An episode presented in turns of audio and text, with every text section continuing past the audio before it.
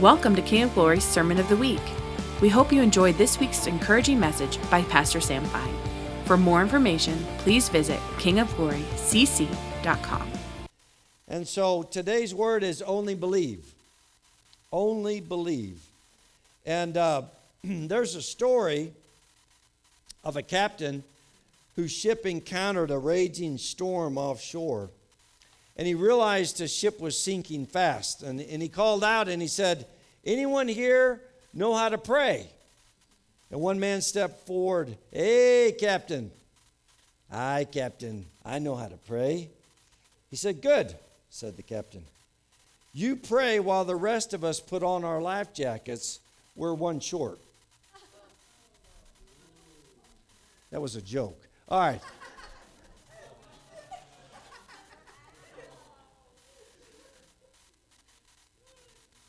It went over like a lead balloon, didn't it?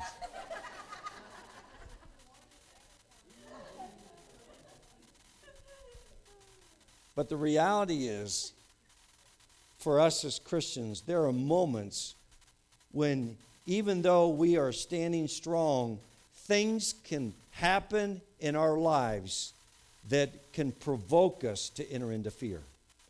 And we can be challenged with how are we going to navigate that moment when all of a sudden there's not a life jacket for you? Now, you're a praying person, but there's not another life jacket. And in that moment, how are you, as a soldier of the Lord, going to steward fear? You know, Paul made it very clear that we are soldiers of the Lord. And each day we are to put on the whole armor of God. We're to put on the belt of truth and buckle it tight and put on the breastplate to keep our hearts right. And we're going to shod our feet with the preparation of the gospel of peace. And in addition to all, we're going to take up the shield of faith to extinguish all the fiery darts of the evil one. We're going to put on the helmet of salvation And we're going to take up the sword of the Spirit in our right hand, which is the Word of God. And we're going to continually pray for the saints of the Lord. But the one thing that I want to highlight is that Paul describes this, this armor that we're to put on in Ephesians 6, but, but he says, Hold up the shield of faith to extinguish all the fiery darts of the evil one. And the fiery darts at times are coming at us in, in the shape of fear. And in the blink of an eye, something can happen to provoke us to fall into the grips of fear and be paralyzed by fear. And how you contend with fear as a soldier is paramount for you to receive the promises that God has for you. Because when He tries to paralyze you, if he's getting an inroad into your life, it is at that moment that he's after something. And the enemy is after one thing in your life it's the seed of faith that's in your heart. He's going after your level of faith that is in the Lord Jesus Christ because where he can go after that faith, it's like the birds of the air going after the seed in the parable. We've got to guard and protect our hearts because from our heart springs forth the wellspring of life. But the scripture says also um, in Ephesians, Paul says, I pray that you be strengthened with might through his spirit in your inner man, so that Christ may dwell in your heart through faith. So faith is the object that the enemy goes after. And he wants to trip you up and he wants to try to, per, to persuade you that God is not good and God is not going to come through for you. You cannot trust him. The promises are maybe for other people, but they're not for you. So when you begin to doubt that, well, maybe all of the promises really aren't for me, Doubt begins to paralyze you. It's like kryptonite with Superman. It just it paralyzes you where you're not able to move into action and to obtain the promises that God has for you in your own personal life. You know, this week I, I was just freshly reminded uh, that, that we're in a battle. Do you guys realize that? And, and we don't get to take a break from that. I wish we could, but we don't. And soldiers of the Lord always have to be on guard and ready to endure whatever is coming their way. But we're to fight the good fight. It is a good fight because Jesus has won the battle. But we got to enter into this, and at times it can feel like a, wrestling match. But in 2 Timothy 2 3, it says this Suffer hardship with me as a good soldier of Christ Jesus, Paul's saying. No soldier in active service entangles himself in the affairs of everyday life so that he may please the one who enlisted him as a soldier. But as soldiers, one thing that we have to contend with on a regular basis is fear. We have fear hit us in many ways. You can see the fear of failure, the fear of lack, not having enough money, the fear of the unknown, the fear of losing control, the fear of being lonely, the fear of rejection, the fear of humiliation, the fear of not even receiving the promises of God, and the list go on. But it's in these moments and how we contend with it will determine if we enter in and receive the promise that God has for us. But, but at times, as you know, the onslaught is coming in from every direction. But I think we ought to have a motto as Christians, and that is living fearlessly, living fearless, living a life with no fear, no way, no how is it going to enter into my mind. So we have to determine if this is uh, the enemy's greatest weapon against us, we've got to not allow it in any way to creep into our minds. We cannot allow it to, to take any hold within our lives, but we confront it with the Word of God.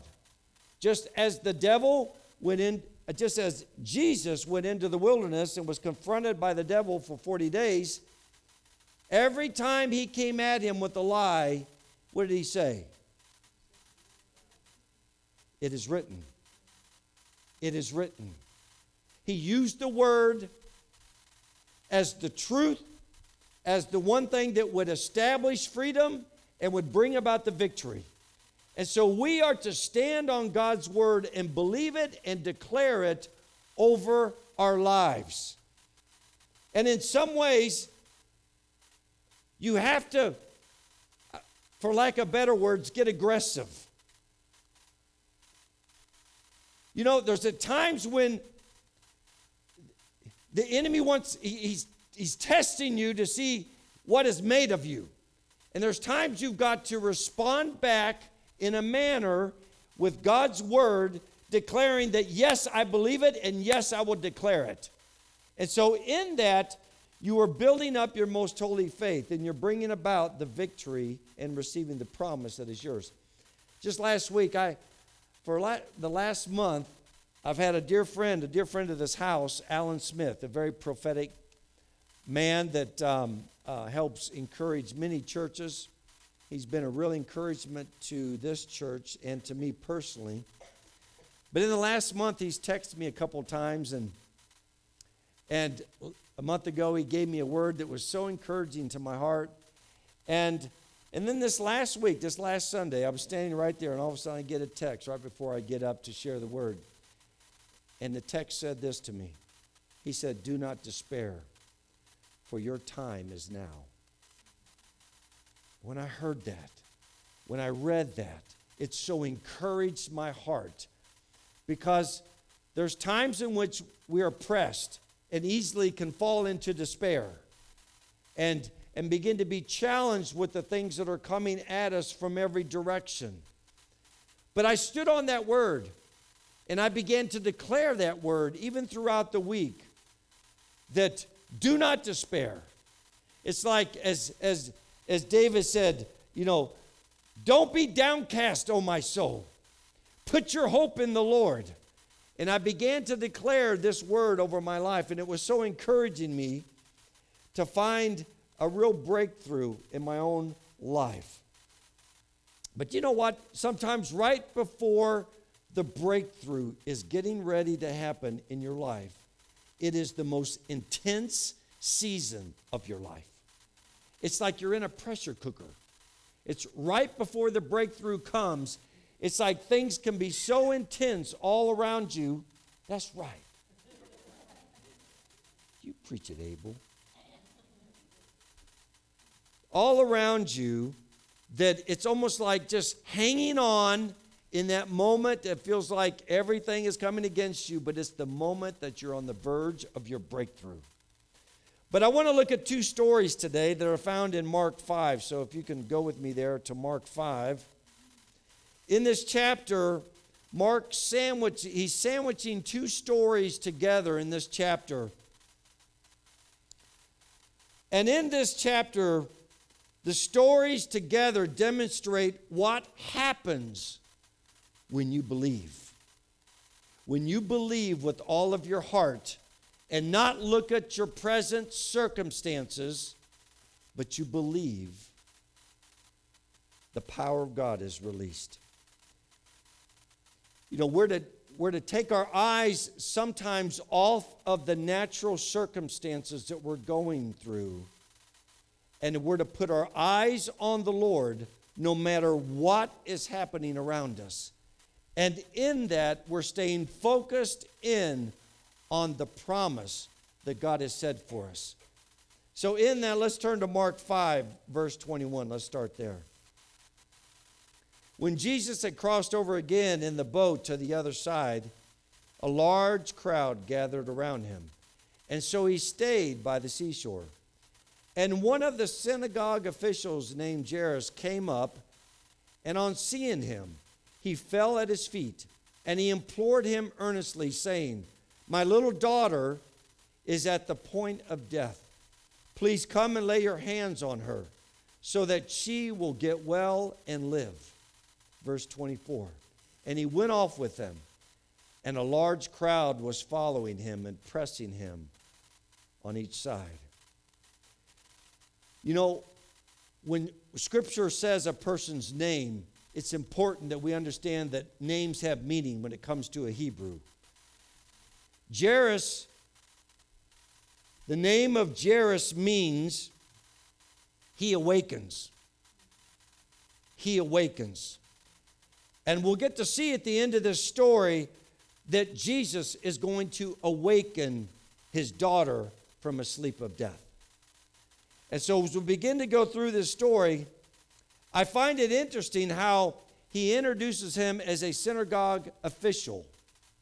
So, a synagogue official would be somebody like a president, uh, a board of directors. It would be like, uh, the, yeah, the chief man in charge. But a synagogue official over was an overseer of all the worship events that were going on inside the synagogues. And at that time, um, the synagogues were practically closed to Jesus essentially, he began to heal people on the Sabbath. And the Pharisees became outraged at him and they began to kick him out so that the ministry of Jesus had to go out into, uh, into the open pastures, out around the lake. He could not go back into the synagogues because it was off limits. They were basically saying you cannot come into these things, these events anymore. And so we have an understanding that Jesus is now having to preach out on the hillsides. So at that moment, we got to understand it was a big deal for this synagogue official to all of a sudden break protocol, have to change what has been said in the synagogues where Jesus is not allowed, and he's having to, to leave his rank, to leave those that he is uh, uh, comrades with, and he's having to do something that none of them have ever done. Because Jesus was viewed as a rebel rouser. He was viewed as one that was stirring up the pot and was not welcome in the synagogues. And so, what does he do? He runs to Jesus. He goes to Jesus and he runs at him and he throws himself down at his feet and implores him to come and to touch his daughter and to minister healing to her. He is doing something where he is having to press through the fear of what everybody thinks. You know, sometimes we really are challenged with what people think, with what we're going to be doing in life. But he's having to press through that moment of the fear of being uh, uh, outcast, being, being ridiculed, being put down. But he's going to press through because sometimes desperate measures require desperate means. Sometimes you're going to do something that is requiring you to take action when everybody around you is saying, No, no, no, no, you can't do that. But he's like, You know what? This is all about my daughter. I don't really care what you think. He says, I am I'm I'm busting out of this place. I don't care if he's a rebel rouser. I don't care what. All I know is I'm hearing that he's healing the sick and my daughter is dying. So he's going to press through his fear. He's going to go through it and he's going to see the victory of the Lord. I don't know about you, but I don't think there's anything more agonizing than being over a hospital bed or being over uh, the crib of one of your children when they are struggling for their life. The fear that can grip the heart of a parent when a child has a fever of 105, when a child has had to go in intensive care and they got tubes running all around them. And it's just at that moment, I remember when I, I just did not know what to do with my son, Samuel. And he, he, they, they whisked him off and they took him to another hospital, and, and Eliza's at this other hospital, and I didn't know what to do. And, and then finally, I'm standing outside where you're looking inside the intensive care room where all the little babies are, and I see my son in there, and I froze. And so I, I called I called Dolores and I said, Dolores, what do I do? And Dolores said to me, You go in there, you tell the nurses you want to anoint your son with oil, and you're going to pray over your son that God raise him up out of the intensive care and heal him instantly. And I said, Really? I, was, I was scared. I, I, I didn't know what to do. So I mustered up the strength. And I'm walking in there. And I mean, the ladies were all, I mean, the doctors and everybody's around him. You know, I mean, this little guy, I mean, Samuel was, was struggling for his life. And and I, I said, Excuse me, uh, I'm going to pray for my son. I'm going to anoint him with oil. And they're like, Okay. And um, so I, I, I, I parted the Red Sea. No, I walked up to him and I anointed him with oil and I prayed out loud, and I began to pray down heaven over my son. And I said, Lord, you're my son's healer. And I declare in Jesus' name that my son shall live and not die. Amen. then I walked out of there. Well, they were expecting him to be in there for over a week. The next day, the doctor says, We don't know how he's turned around and we don't know how, what's happened, but your son can now go back to the other hospital and see his mama. So it was a miracle. But I had to press through my fears at that moment, what everybody was going to think of me, because I had to do what was right for my son and pray the prayer of faith over him. But this story is interrupted by another story but it's also very similar. So, as Jesus uh, was on his way with Jairus, he encounters a woman who had been bleeding internally for 12 years. And Jesus takes time to stop in the midst of this busy crowd with people pressing all around him and all of a sudden announce, Who touched me? And the disciples are like, What do you mean? Jesus, everybody's around you, bumping you and, and wanting you and yelling at you, and, and someone touched me. He stops. So let's look at verse 25.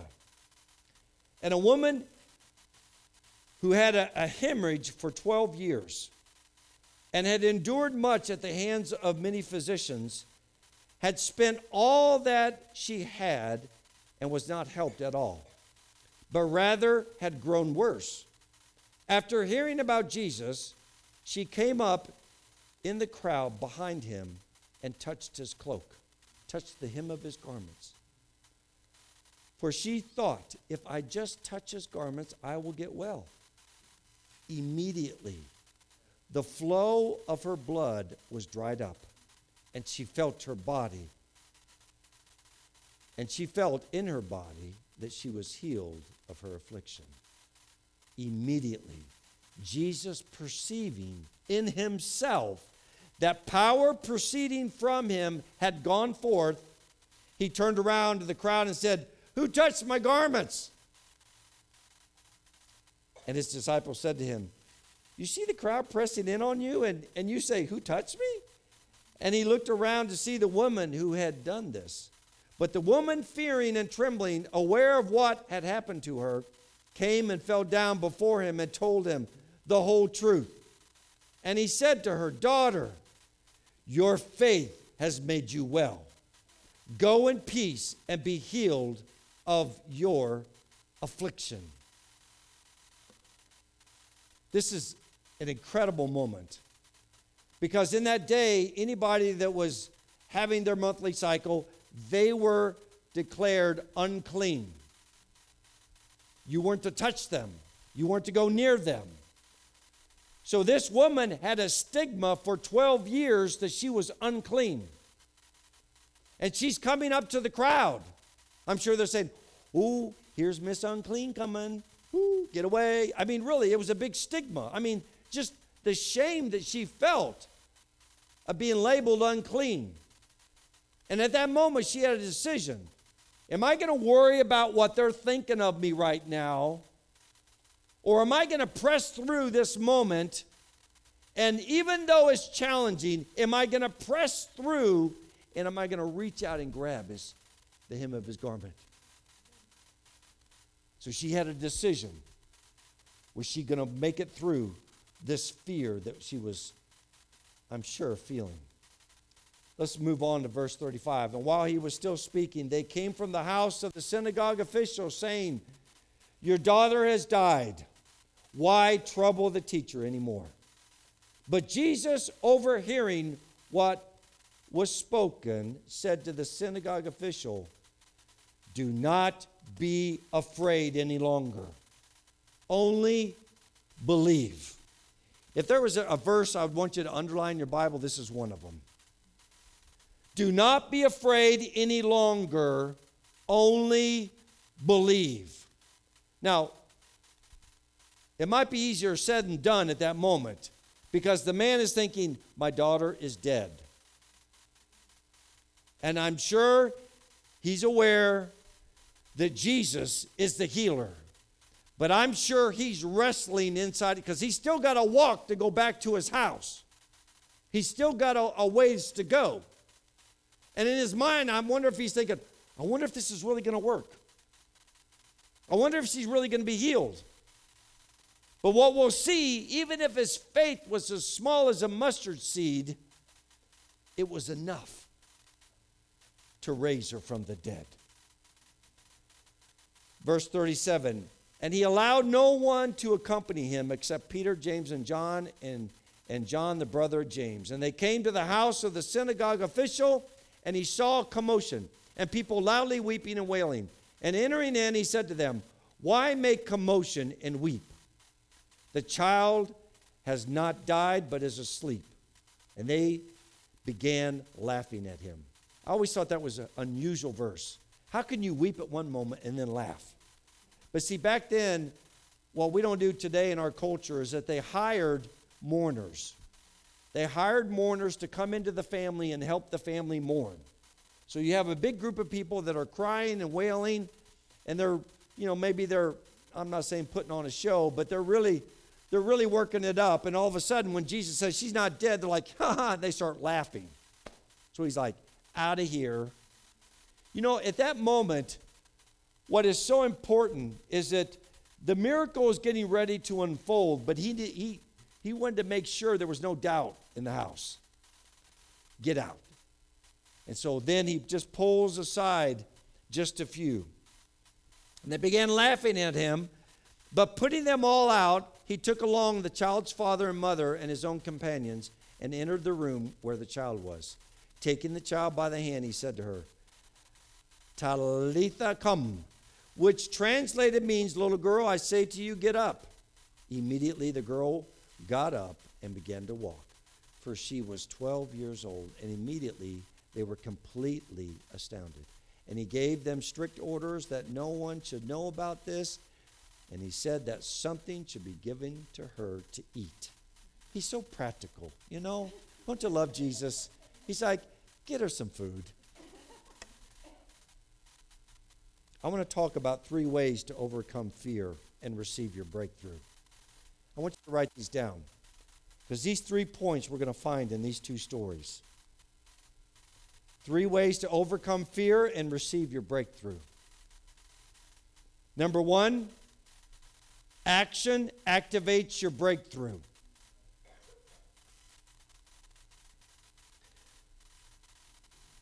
You need to take action to begin to receive your promise. There needs to be some movement in the direction of your breakthrough that's going to require you to do something. The woman had to take action to receive her healing. She was putting her faith in motion. She was beginning to step out and even go into the crowd that was going to be ridiculing her as being unclean. She couldn't just stay home and hope that Jesus might decide to come to her house, knock on her door. I'm here. She had to get up and do something. She had to take action to begin to activate her breakthrough. Jairus, against the other synagogue officials, who shunned Jesus, was so desperate that he went to him. He went against all protocol and was even bold enough to invite Jesus to come to his house to heal his daughter. You know, he could have stayed home. Or he could have stayed in the synagogue, hoping maybe Jesus might be brave enough to come back to the synagogue and do one of those healings again. But no, he had to take action and go for his breakthrough. So he started to step out and take action. To overcome your fear, you must deliberately walk towards it for it to dissipate. Isaiah 43 2 says this When you pass through the waters, I will be with you, and through the rivers, they will not overflow you. When you walk through the fire, you will not be scorched, nor will the flame burn you. There's an aspect of going headlong, straight forward into the very thing that you fear. And it's got to back down at some moment, at some time. But you are putting action in going towards it, which is beginning to activate your own breakthrough in your life. You know, if you want to get out of debt, you start taking steps towards seeing it to be a reality. If debt is crushing you, you're just not going to sit on the couch and eat bonbons and hope that, you know, the IRS won't, won't, you know, charge you a big tax bill or you're just not going to sit there and have wishful thinking. You're going to begin to take deliberate actions to get yourself out of debt in faith. You've got to do something to begin to activate it. If you want healing, you start moving towards it in faith. You going after it. If your soul is broken, your heart is breaking, take action. Begin to go for it. Maybe it might be you need to sign up for Freedom Ministry, which I would like to put in a plug for that. I think it's an incredible ministry in this church. If you need inner healing in your heart, if you need a tune up, Sign up for Freedom Ministry. You can go on the website, you can get an application, fill it out. You're like, you know what? I'm tired of living this way. I want freedom. Take action, fill out an application, turn it in, and get prayer. But it's there's something on our part that has to move towards it to see it manifest in our lives.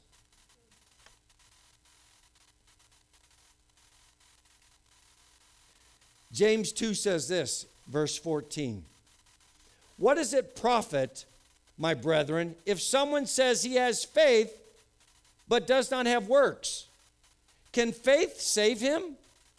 If a brother or sister is, is naked and destitute of daily food, and one of you says to them, Depart in peace, be warmed, and be filled, but you do not give them things which are needed for the body, what does it profit? Thus also by itself, if it does not have works, it is dead. But if someone will say, You have faith, and I have works, show me your faith without your works, and I will show you my faith by my works. You believe that there is one God, and you do well. Even the demons believe and tremble. But do you want to know, O foolish man, that faith without works is dead? Was not Abraham our father justified by works when he offered Isaac his son on the altar? Do you see that faith was working together with his works, and by, by the works of faith, it was made perfect in his life? You know, when God told Abraham, I want you to sacrifice your son, I mean, he could have said, Okay, Lord, I do that. Lord, I give you my son. I give him to you. I lift him up to you and I let go. Lord, I thank you. I give him, he's yours. He's your gift. No, he wouldn't do that. He had to go get the kindling. He had to put it over his shoulder, actually, put it over his son's shoulder. He had to get all the preparations to take his son up to the altar and put him on the altar. So there's movement that has to take place for us to receive the breakthrough. Number two, resist fear with faith. Resist fear with faith. God promised the Israelites that He was going to give them the promised land, that it was flowing with milk and honey, but it just wasn't going to be handed to them. They were going to have to fight for it, they were going to have to go for it, they were going to have to enter in. So God instructs Caleb in Numbers 13 to send out spies into the land. And you guys know the story. But instead of remembering that God promised the Israelites, I'm giving you the land, all of a sudden the spies got there and they compared themselves to the nine foot giants. They looked at the giants and what did they feel like? Grasshoppers. So they compared their circumstance, their situation to the giant, and they were dwarfed in the image of what they saw. And so, in that, when we begin to compare ourselves, our strength level, when we begin to compare our spiritual level, when we begin to compare ourselves to the situation that we're facing, we're going to get dwarfed every time. We got to realize, number one, that the promises of God are yes and amen. If He said He's going to give you the land, He's going to give you the land. If He said He's going to give you the promise that you're looking for, you can trust Him to give it to you. And you cannot look at what the situation looks like in the natural at the moment because every time we do that, we get defeated. We begin to compare ourselves. We compare ourselves with each other. We compare ourselves with how we look or the spirituality of one another's life. But in that, if the situation that we're looking at is bigger than our Father, we're in trouble. We cannot measure the situation to the enormous magnitude of our great God, who at any moment and any at any time can change the issue on a dime. But the fact is, is that we are weak in and of ourselves. But the good news is that his power is perfected in your weakness. So as you humble yourselves under the mighty hand of God and you resist the devil, he will flee from you. But in that, we got to realize that the battle is the Lord's. And thirdly, I'm going to wrap it up with this. The last thing is only believe. Uniting our faith with the promises of God unleashes the power of God for your breakthrough. When you put your faith in the unlimited power of God, in what He says about you in that situation, when you stand firm on the Word of God, you are on the very verge of your breakthrough in your own personal life. You know, he first he reassures Jairus at that moment. When, his, when he hears the word, when he gets the message that his daughter is dead, he said, Don't be afraid any longer. What did he say?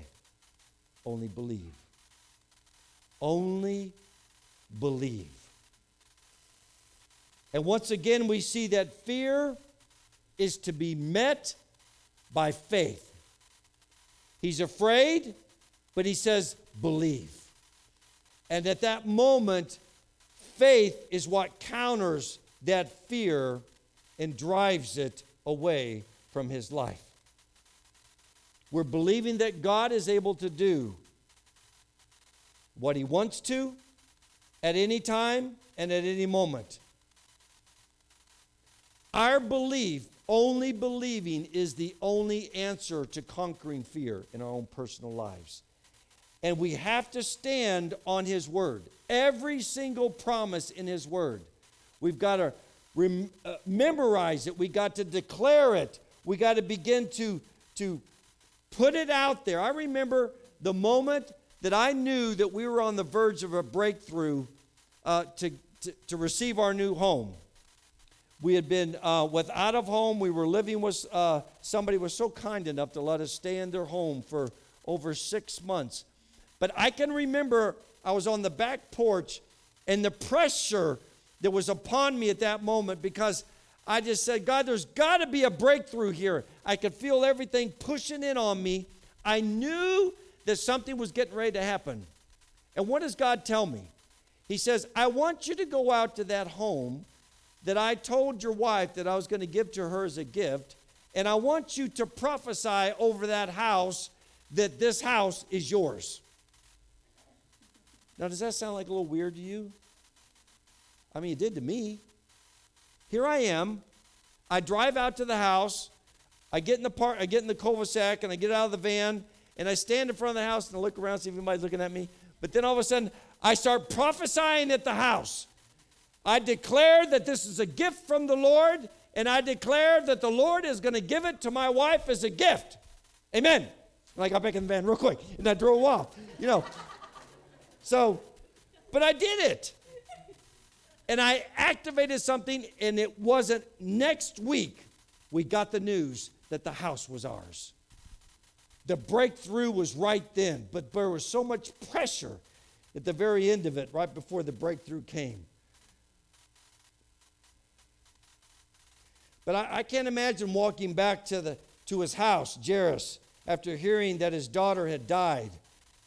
The fear that was racing through his mind, the struggles he was having, but he had sufficient faith to see his daughter raised from the dead. It just takes a seed the small of a mustard seed. It doesn't take a lot of faith, it just takes a little faith to see a mountain move and to be cast into the sea. It just takes a little faith for things that seem impossible all of a sudden become possible. But the woman with the issue of blood said, If I can only reach out and touch him, I will be healed.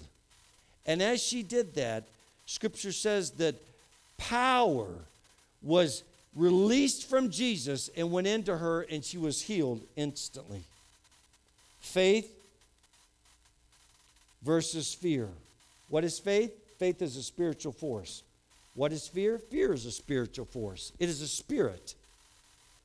Faith is God's creative power. Fear is Satan's lethal power.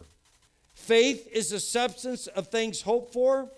Fear is the substance of things not desired. But faith always conquers fear. Always conquers fear. Fear always loses its power when we actively trust God more than what we fear. We've got to say to the mountain, be uprooted and cast into the sea. There's some action that needs to take place in some of your lives. It might be that you need to go to somebody and repent. It might be that you got to go back to a relative and to repent for how you handle the situation. But whatever it might be, God wants you to begin to take steps of faith towards it so that you might see the breakthrough in your own personal life. I, am so blessed by hearing the women that shared their testimony where they, they might have said, I came in one way, but I'm going out another way. I might have been addicted to drugs, but I'm free at last. Death has no hold on you. Addiction has no hold on you. And standing on that word and declaring it over your life is the, is the beginning of your breakthrough. So, trusting the Lord that you are new creatures in Christ and the old has passed away. You are new. When you went into the water, you were there were some old things hanging on you. It's called the old man. But there were several old ladies that are still in the water, and there's new ladies that are sitting here right now. And we can dump out that water real soon. Just get it out of here. But I'm believing that many of you in this house are on the verge of a great breakthrough. And I believe we're going to have some testimonies of people that have st- that stood strong facing fear. You know, I, I, I even love what, you know, Jamie Arizaga, you know, uh, Joanne and Jamie are going to be here uh, March the 10th, Sunday, and I want you all to be here. It is going to be an incredible service. And uh, uh, Joanne says, I already have a word for the house. I have a word for the house. And, but I remember uh, Jamie sharing one day with me. He said, you know, he, I don't know if you know this, but Jamie trained a, a military force to protect the president of Afghanistan. He had a thousand men that he was um, the captain over. And many times, I don't know if you've heard the bombings in Afghanistan and all that was going on. When they got off the plane in Afghanistan after they came from a leave of rest and they would fly back, he said they would have to fight their way back to the capital of Kabul. And as they're going back, he said, Sam, as, in the military, he said, the one thing that we're trained to do is that we're trained to run into the fire. We're trained to run into the fight. We're not trained to back away. We're trained to run in to the fight. It's just like the battle we're in. We are to run into the fear and let it bow to the name of Jesus.